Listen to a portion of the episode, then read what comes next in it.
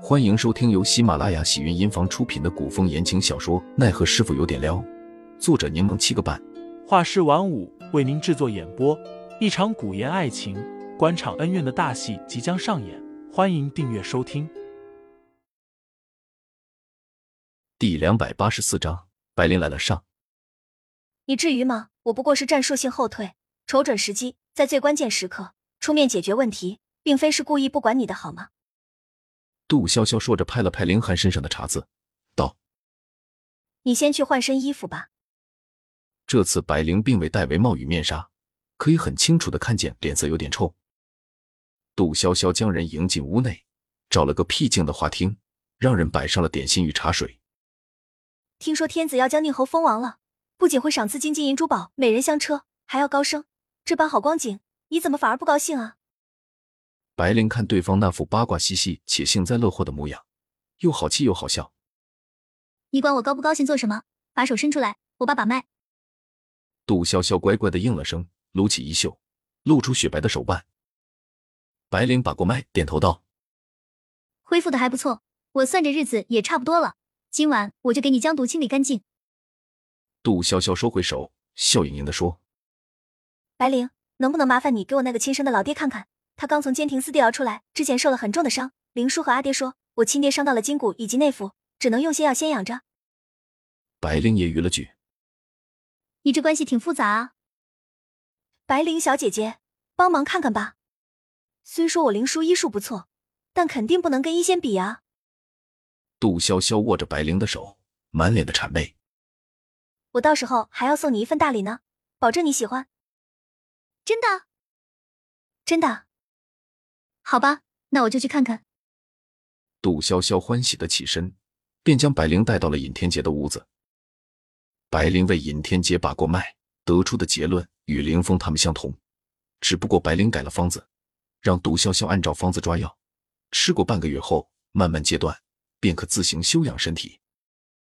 尹天杰道了谢，杜潇潇便送白灵一起出了屋子。杜潇潇问。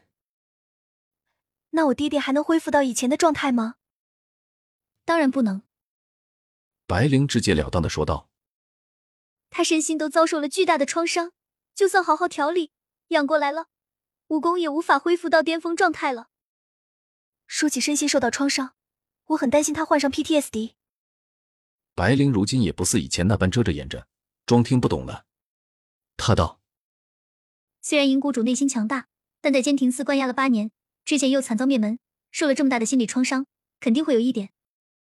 杜潇潇忙问：“那可怎么办？要怎么预防，或者该注意些什么？”这个范围就比较广了，必须得先了解银谷主具体表现情况才行。你别着急，我细细的给你说说，你到时候多注意些就行了。二人回到花厅，交流到天色暗沉。小峰过来询问，问杜潇潇与白灵是与大家一起吃饭。还是单独与白姑娘在花厅用饭。杜潇潇是喜欢一大家子热闹的聚在一起的，但白灵喜静，于是杜潇潇便与对方在花厅用的晚饭。晚间，白灵为杜潇潇行针放血。虽说白灵医术精湛，但凌寒依旧很担心杜潇潇的情况。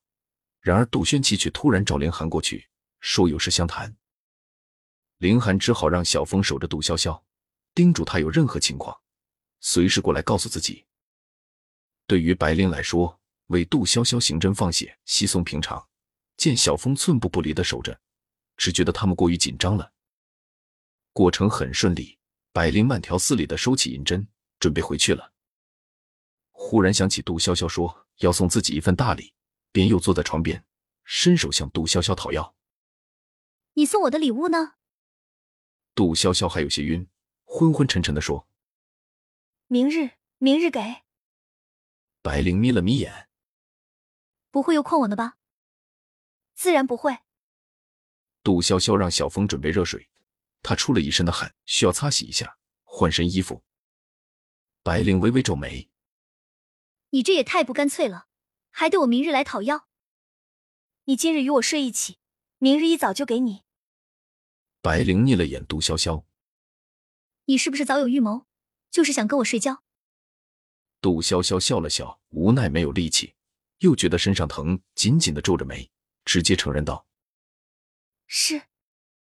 白灵抱着臂，我不喜欢跟别人同睡一张床。听众老爷们，本集已播讲完毕，欢迎订阅专辑，投喂月票支持我，我们下集再见。